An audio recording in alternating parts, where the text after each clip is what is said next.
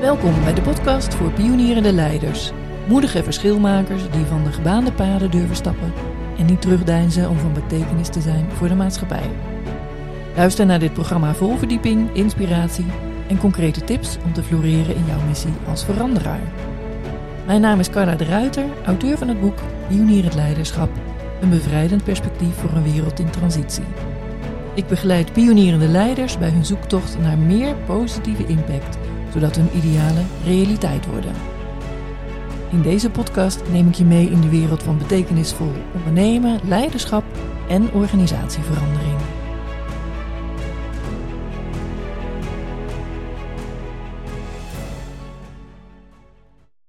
Voor deze aflevering heb ik iemand te gast die zich bezighoudt met het beter maken van organisaties. En niet het beter worden om succesvoller te zijn, maar beter worden in de zin van gezonder worden. Vandaag is de gast Marieke van Voren, auteur van het boek Heel de Organisatie. Veranderdeskundige en pionier in hart en ziel. En we praten vandaag over pionieren in organisatieverandering. Welkom Marieke. Dankjewel, Carla. Nou ben je ook auteur. Hè? Je hebt natuurlijk dat boek eh, geschreven, Heel de Organisatie, maar er komt een vervolg op, Heel de Samenleving. Ja. En dat gaat meer over de kant van zorg en welzijn en hoe daar veranderingen in teweeg gebracht kunnen worden. Ik wil het daar even met je over hebben en dan ook vooral straks over wat is nou dat pionieren voor jou en hoe ervaar jij dat? Ja, dat is, uh, dat is nogal wat, dat pionieren, maar daar vertel ik je graag ja. Uh, over. Ja. Zullen we het eerst hebben over, over jouw nieuwe boek? Ja. Wat je daar gaat doen? Ja, is goed. Um, nou, wat ik heb gedaan. Uh, ik heb natuurlijk het eerste boek geschreven, Heel de Organisatie. En dat was een. Ja, dat is eigenlijk een soort encyclopedie geworden van alles wat ik weet, alles wat ik uh, ben tegengekomen, alle ervaringen, kennis van anderen.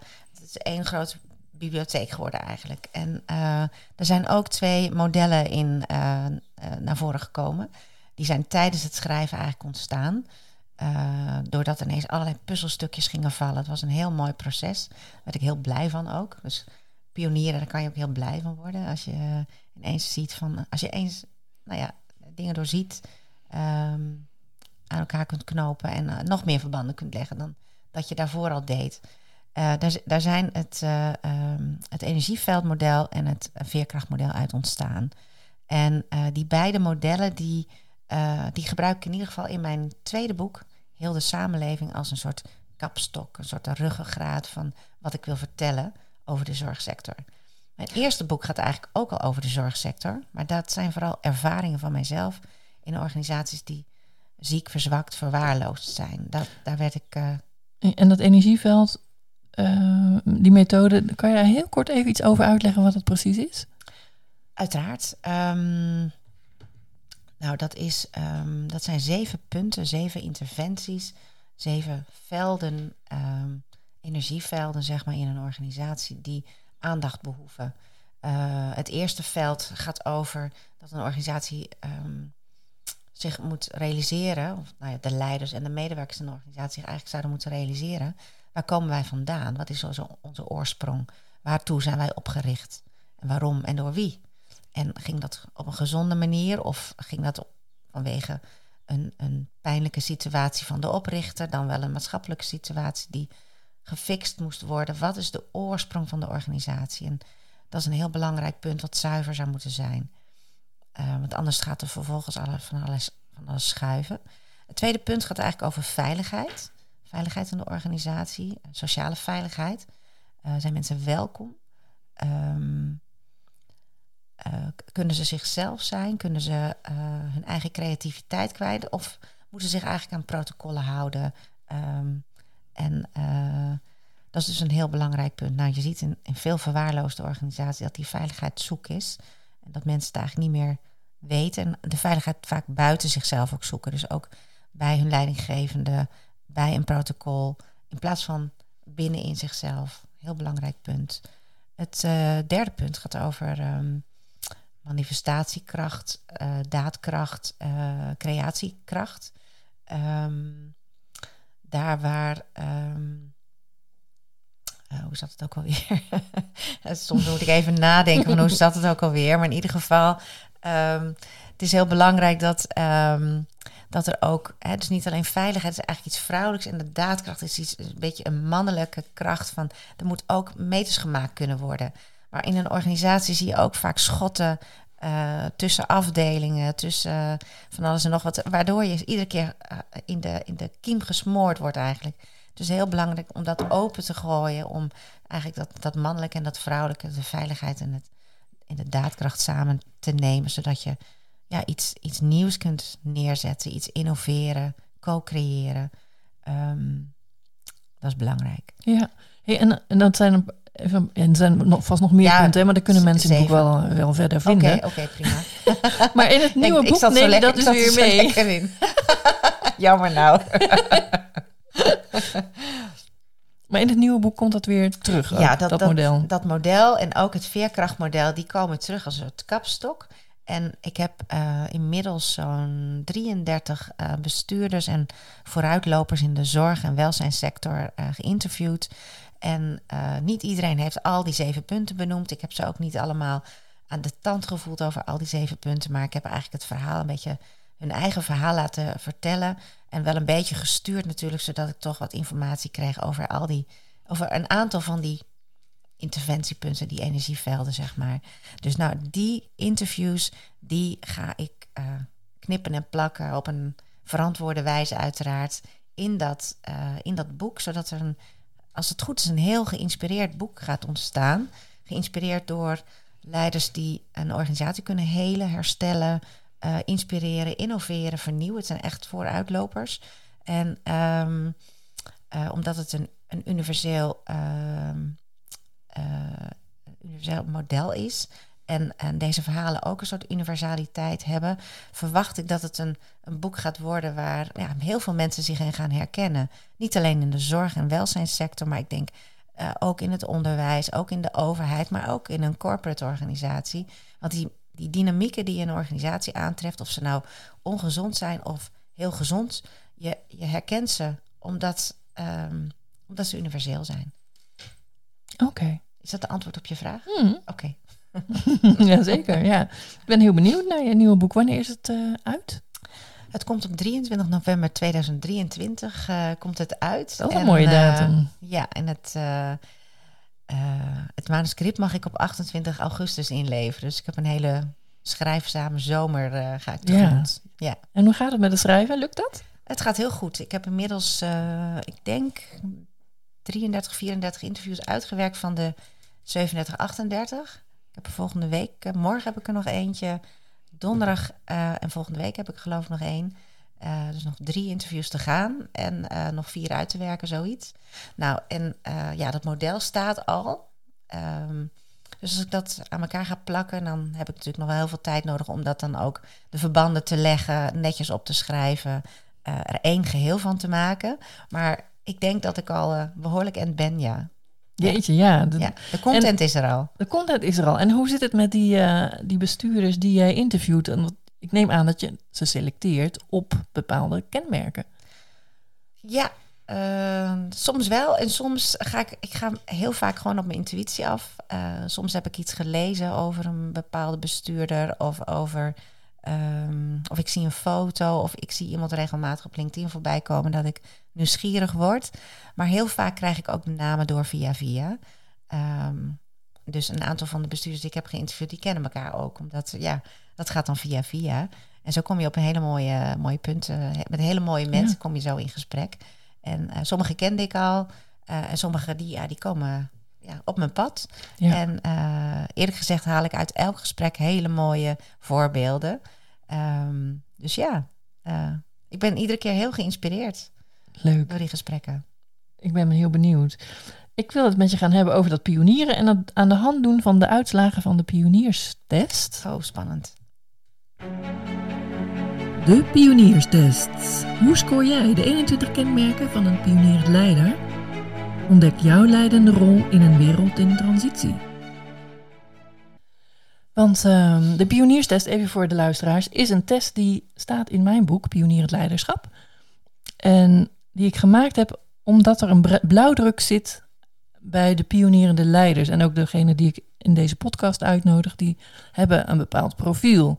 daarom is het leuk om eens te kijken van nou, zijn er wat voorbeeldjes te noemen en we gaan eens kijken waar Marieke goed op heeft gescoord. Dat is vooral op zelfreflectief vermogen.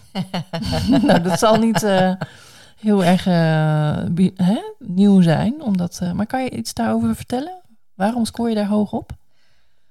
Nou, is een goede vraag. Ik, ja, ik ben bij wijze van spreken elke dag mee bezig. Met, elke dag? Ja. Hoe dan? Elke dag, nou ja, bij wijze van spreken. Hè, dus als me iets overkomt, uh, of ik een bepaald gesprek heb, dat ik denk, hé, hey, het liep niet helemaal lekker, of, uh, of de, het loopt ineens als een speer, dan ga ik er toch altijd even na van, waar komt dat door? En dan vind ik vaak de antwoorden in mezelf, en, um, of in een gesprek met iemand anders. En ik, ik zie dan ook het verband met mijn eigen ontwikkeling, ik zie het verband met de context om mij heen.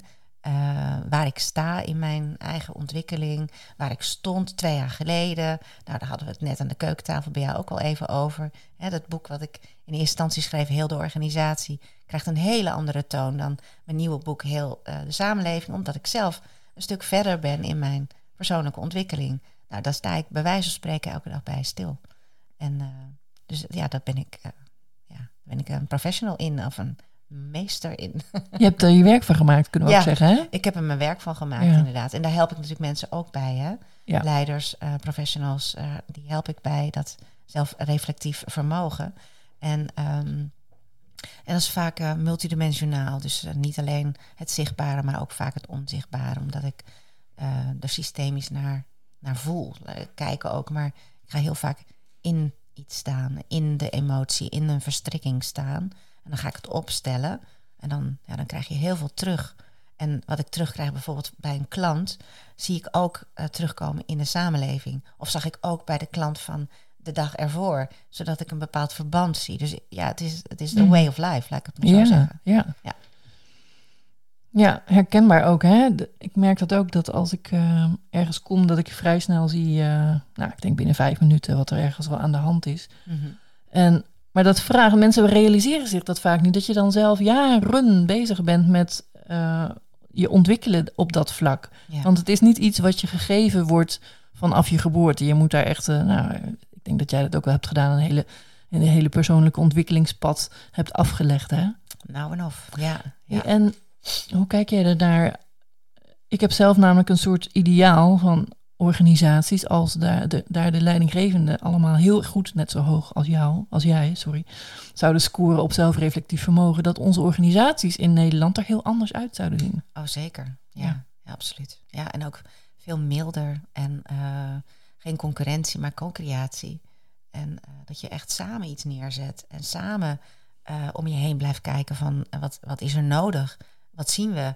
Ehm, En dan kom je op een heel ander punt uit dan eh, verdeel, heers, eh, concurrentie en eh, winnen en verliezen.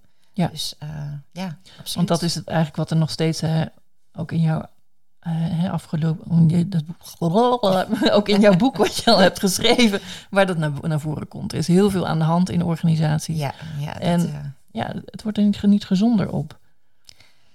Nou, ik, ik heb het gevoel dat er steeds meer mensen echt wel ehm, bewuster worden. En ook omdat het ongezonder wordt, dat mensen ook bewuster worden van dat het ongezond is. Hè, de dynamiek. Dus je moet altijd door een diep dal heen. De dark night of the soul, zeg ik wel eens.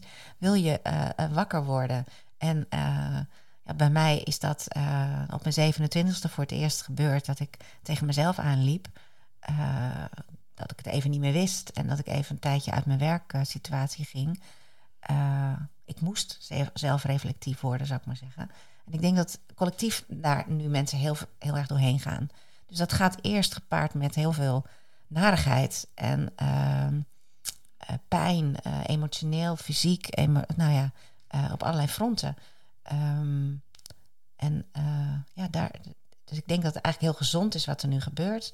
Dat er zoveel mensen even de weg kwijtraken en het niet meer leuk vinden hoe de politiek is of hoe de zorgsector eh, functioneert of het onderwijs of eh, de overheid, you name it. Ehm, dus ja, ik, ik kijk in die zin heel positief naar eh, de nare dynamieken die er op dit moment zijn.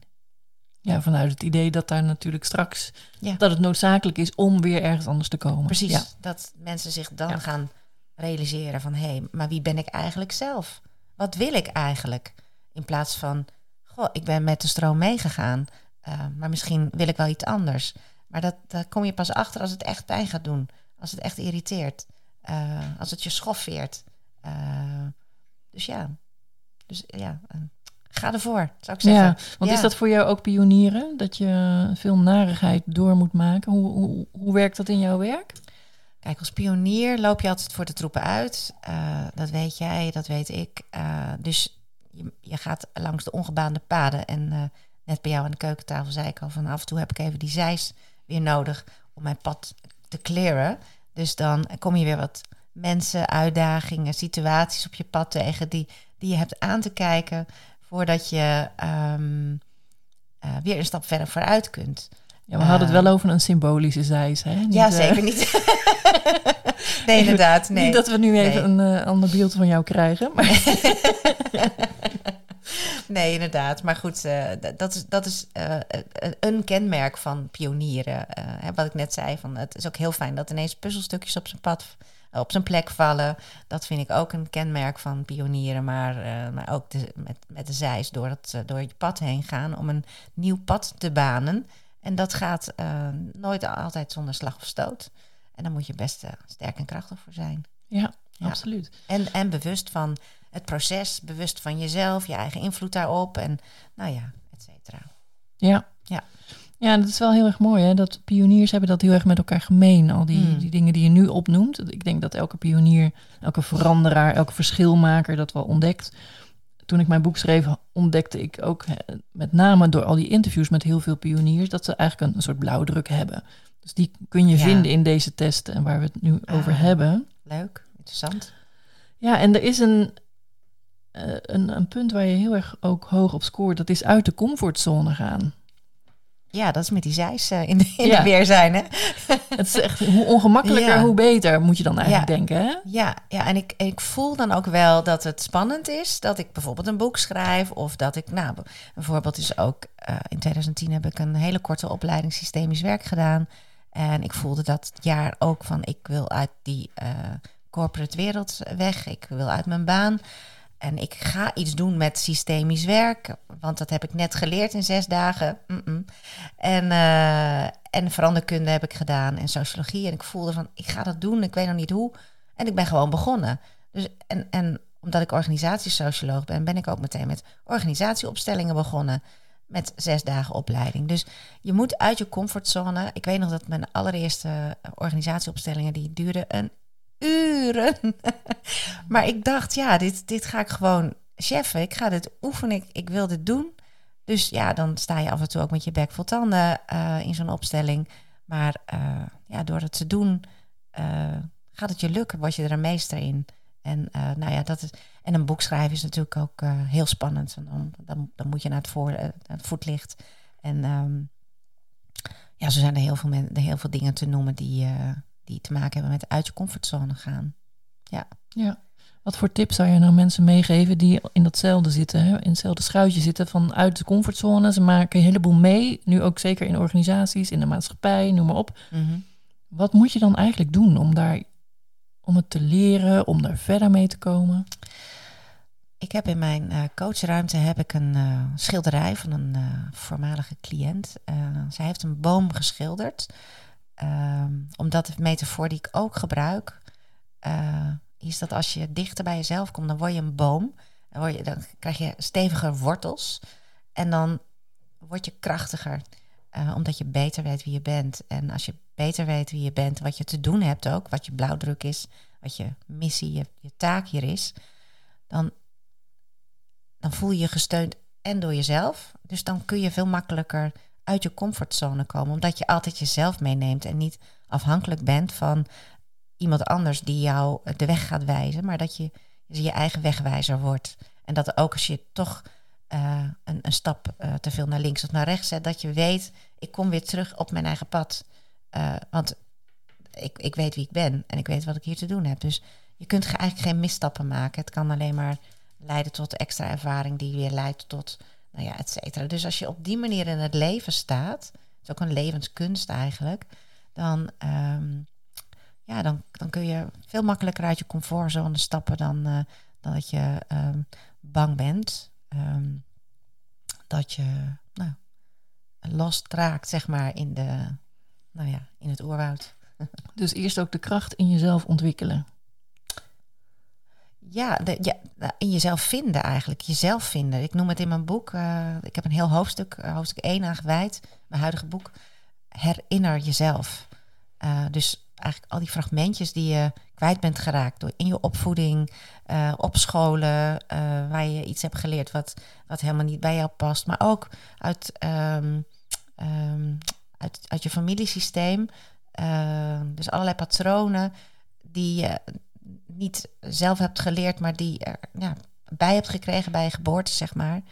Um, als je die weer afwikkelt, zeg maar, zodat je je herinnert dan, um, ja, dan kom je dichter bij jezelf en kun je dus makkelijker uit de comfortzone. En, en dus ook de angsten uit je, van je vader, van je moeder, van, van de leraar, van, nou, van je, van je over, over, overgrootmoeder, die kun je dan loslaten, want die zijn niet van jou als je jezelf hebt herinnerd. En dan kun je dus iets doen wat van de gebaande paden afgaat. Ja, oké. Okay. Dus, ja. ja. Mooi. Ja. um, dan gaan we toe naar iets wat jij lastiger vindt. Oké, okay, nou, ik ben heel benieuwd wat het gaat worden. Dan. Nou ja, ja ik ben juist benieuwd naar hoe dat uh, bij jou is gegaan. Manifestatiekracht als een van de kenmerken. En met manifestatiekracht bedoel ik dan dat eigenlijk de. Als je een, een missie hebt, die de meeste pioniers hebben, hè, de pionierende leiders, dat je ook heel graag wil dat dat ook gemanifesteerd wordt. En ja nou, heb, heb, je daar invloed op, ja of nee? Dat laat ik een beetje in het midden, maar mm. vertel eens even. Hoe kijk jij daarnaar? Um, ja, je hebt helemaal gelijk, denk ik. Met manifestatiekracht. Ik ben daar ook dagelijks mee bezig om, als je jezelf afpelt en herinnert en, nieuwe stappen zet, dan ben je continu bezig om iets van jezelf te manifesteren. Um, uh, maar als je pionier bent, dan moet je ook echt iets helemaal nieuws neerzetten. En dat, ja, uh, ik denk dat mijn nieuwe boek, zeg maar, heel de samenleving, um, dat dat echt iets manifesteert in de samenleving, omdat het een positief verhaal is. Het is niet meer een. Het, mijn eerste boek is eigenlijk een beetje een therapeutisch verhaal. Um, dat zeg ik uh, tegen iedereen, dus ook tegen jou en dus uh, nou ja, al je luister, luisteraars. Uh, op het moment dat je nog zelf in een therapeutisch iets zit, dat je nog iets moet verwerken. Uh, en in dat boek staat bijvoorbeeld dat ik heel veel in verwaarloosde organisaties heb gewerkt die mij niet konden verstaan, mij niet konden begrijpen. Dat is een soort traumarespons. Um, maar daar ben ik een beetje aan voorbij. En um, daardoor kan ik nu heel makkelijk praten met mensen die um, nou ja, de bestuurders, die gezonde bestuurders, zeg maar, die vitale bestuurders die een, een organisatie vitaal kunnen houden. Dus het wordt nu een verhaal over hen en niet over mij. En um, dat is denk ik het grote verschil. Dat het werk tot voor kort ging over mijn eigen, ja, mijn eigen verstrikkingen loslaten, doorwoekeren, uh, door dat oerwoud heen met die zeis. En dat ik nu langzamerhand steeds meer kom op een punt van nu kan ik die bedding zijn voor die anderen die datzelfde pad te lopen hebben. En dan denk ik dat mijn manifestatiekracht, om nog even daarop terug te komen, ja, uh, exponentieel gaat groeien. Ja. Ja. ja, en dat is ook een leerproces, hè, om uh, ja, daar heel erg achter te komen van wat wel en wat niet. Mm -hmm. Wat ik zelf merk als het gaat over manifesteren, soms gaat het heel goed en soms gaat het minder goed. En de keren wanneer het minder goed gaat, betekent het dat ik ergens de verbinding kwijt ben uh, nou, in mezelf. En ik heb ontdekt, en dat pas ik nu heel vaak toe, en dat is, geef ik gelijk even mee als tip aan de luisteraars. Van stel dat je nou, vastloopt op een of andere manier. Hoe hou je het dan wel vol? Hè, als je ondernemer bent of wat dan ook. -hmm. En um, je, bre je, brengt iets in de wereld wat niemand begrijpt, of tenminste waarvan jij denkt dat niemand het begrijpt. dat je dan iets gaat doen los van je werk wat je ontzettend leuk vindt. in mijn geval, ik ga lekker wandelen, fietsen, tuinieren. Iets waar ik mijn hoofd niet bij gebruik. Mhm. Want in 9 van de 10 keren ja, is dat de, de reden dat dat niet zo goed, eh, Mhm. niet zo lekker loopt. Oké. Wil je ook een tip van mij? Of, eh? Ja, ja, ja, graag. Eh, nou ja, wat ik, eh, wat ik zelf altijd doe, eh, kom ik eigenlijk weer terug bij dat zelfreflectief vermogen. Dat ik dan het ga lezen, zeg maar, wat er aan de hand is en waarom. En dat ik inderdaad ook afstand neem. En nou, de afgelopen maand ben ik toevallig twee keer op vakantie geweest. Dus dat helpt ook heel erg. Ja. Ja, Maleisië en Zuid-Frankrijk naar Qatarenland. Nou, daar, daar, daar, daar moet je afstand nemen. Eh, omdat je dan gewoon niet achter je bureau zit. Eh, dus dat helpt enorm om, eh, om dan eventjes pas op de plaats te maken en even weer ja, dicht bij jezelf te komen. En, ehm, en met nieuwe inspiratie weer, weer verder te gaan. En, en ik, ik heb ook een paar vriendinnen die, waar ik af en toe even mijn beklag doe over dat het even niet zo lekker loopt. En ik heb een hele leuke buurman waar ik heel vaak mee ga wandelen. En nou, dan kletsen we even bij. Dus eh, dat soort mensen. ja, Belangrijk. dus inderdaad, dat soort dingen moet je gewoon inderdaad wel blijven doen. Zeker. Want het is natuurlijk zo dat pioniers leven voor hun missie. ja, Hè? dat, en jij ook. Ik kan, zo ik hoor. kan niet anders. Ja. ja. Ja, en het houdt ook niet op. Het is ook niet een. een dus de missie die, die opent zich nu, maar over twee of drie jaar ziet het er ook weer anders uit. Ik weet al een beetje waar het naartoe gaat. Dat ik ook wel in de, in de toekomst eh, kan kijken. Klinkt een beetje gek, maar eh, omdat ik zo verbanden kan leggen, en dat kan jij volgens mij ook, eh, kan je ook zien waar het naartoe evolueert. Want een, je, hebt een, je hebt natuurlijk patronen die destructief zijn, maar je hebt ook patronen die constructief zijn, die iets neerzetten. Die, eh, dus dan kan ik het een beetje voor me uitzien waar het, waar het heen gaat. Dus Ja, dat is ook mooi. Maar mooi. ik heb in het nu te zijn. En, en dat is dan soms even lastig en, en soms weer helemaal prima. Meestal helemaal prima. Oké. Ehm, laten we eens eventjes kijken naar... Is er nog iets wa- waarvan jij zegt... nou, dat moet nog echt nu aan de orde komen? Jeetje, wat moet er nu nog echt aan de orde komen? We hebben best wel gesproken. Mm. Ik weet het even niet. Nou, dan eh, waar kunnen mensen jou vinden? Is er een website waar ik, eh, die ik onder dit, deze podcast kan zetten? Uiteraard. ehm, healingleaders.org. Ehm, daar kunnen mensen mij vinden. Ik heb natuurlijk een eh, LinkedIn-profiel. Ehm, ja, en ook Facebook en Instagram, maar daar doe ik niet zo heel veel mee. Maar eh, in ieder geval zakelijk niet. Maar gewoon eh, healingleaders.org. Oké, nou, dankjewel Marieke voor dit mooie gesprek. Jij ook bedankt. Dankjewel voor het luisteren. Wil je op de hoogte blijven en geen aflevering missen? Abonneer je dan op deze podcast en laat een review achter. Heb je mijn boek Pionier het Leiderschap al gelezen? Het is een must voor pioniers, verschilmakers, veranderaars die oog hebben voor de toekomst. Je bestelt deze eenvoudig via pionierhetleiderschap.nl.